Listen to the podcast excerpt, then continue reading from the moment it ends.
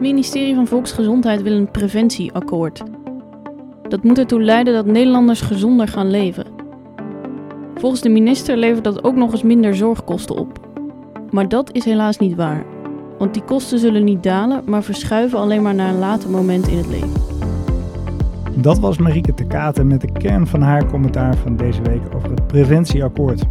U luistert naar een podcast van Elsweer Weekblad waar we wekelijks de feiten bespreken bij een van de commentaren. En mijn naam is Vincent Andriessen.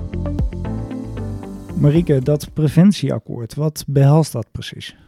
Ja, dat is een goede vraag. Dat is nog niet precies duidelijk. Er zou eigenlijk eind van deze maand een akkoord liggen uh, met alle handtekeningen eronder. Maar dat is niet gelukt, zei de staatssecretaris afgelopen week. Dus het komt pas in november. Er zijn wel een aantal dingen uitgelekt wat er mogelijk in zou kunnen staan, maar dat gaat allemaal nog om conceptafspraken. En dan moet je bijvoorbeeld denken aan het verkleinen van porties in de horeca, verhogen van de accijns op tabak. Dus een pakje sigaretten kan uh, tot uh, wel 10 euro gaan kosten. En het plan is ook om de sigaretten helemaal uit de supermarkt te gaan halen. Dus dat die daar niet meer verkocht mogen worden. En wie zit er allemaal om tafel bij dat akkoord?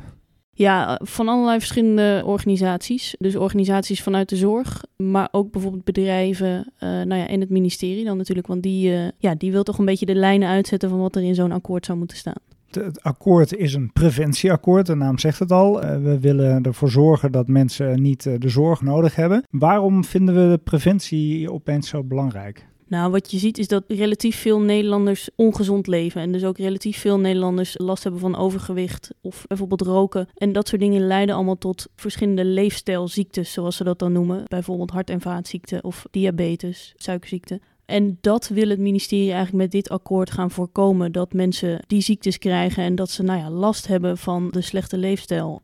Ja, volgens de minister is er nog een bijkomend effect, namelijk we hebben minder zorgkosten. Maar daarvan zeg jij, dat klopt niet. Vertel. Nou ja, wat er vaak gezegd wordt, of wat er vaak als argument gebruikt wordt voor dit akkoord en de urgentie die er nu is om zo'n akkoord te sluiten, is dat de zorgkosten allemaal blijven stijgen. En dit zou dan volgens het ministerie een manier zijn om minder zorgkosten te gaan maken. Omdat mensen gaan gezonder leven, worden minder snel ziek en maken dus minder zorgkosten. Dat is op zich een logische gedachte. Maar wat je dus ziet is dat in de praktijk die mensen worden inderdaad minder snel ziek. Maar ze worden ook ouder, de levensverwachting stijgt. En aan het eind van hun leven worden die mensen uiteindelijk toch nog weer ziek. En dan maken ze eigenlijk net zoveel zorgkosten alleen op een net iets later moment in hun leven. En er zijn zelfs onderzoeken, nou ja, ik, ik haal in mijn commentaar ook twee onderzoeken aan van, van het RIVM en van het Centraal Planbureau. En die spreken zelfs de verwachting uit dat de zorgkosten misschien zelfs gaan stijgen op het moment dat je meer aan preventie gaat doen. Want mensen worden simpelweg ouder en worden aan het eind van hun leven gewoon ziek.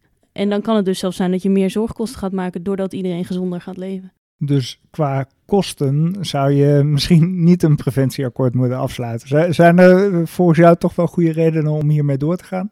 Nou ja, het is natuurlijk op zich goed dat die verschillende organisaties zich in willen zetten om mensen langer gezonder te laten leven. En er zijn natuurlijk bepaalde voordelen ook aan als je kijkt naar het kostenaspect. Want als mensen langer gezond blijven leven, kunnen ze ook langer werken en brengen ze op die manier meer op, om het zo maar te zeggen. Dus vanuit die gedachte is er helemaal niks mis met zo'n preventieakkoord. Maar om dat als manier te noemen om de zorgkosten terug te dringen, dat is gewoon geen goede voorstelling van zaken. Hartstikke goed. Nou, dank voor jouw toelichting, Marieke.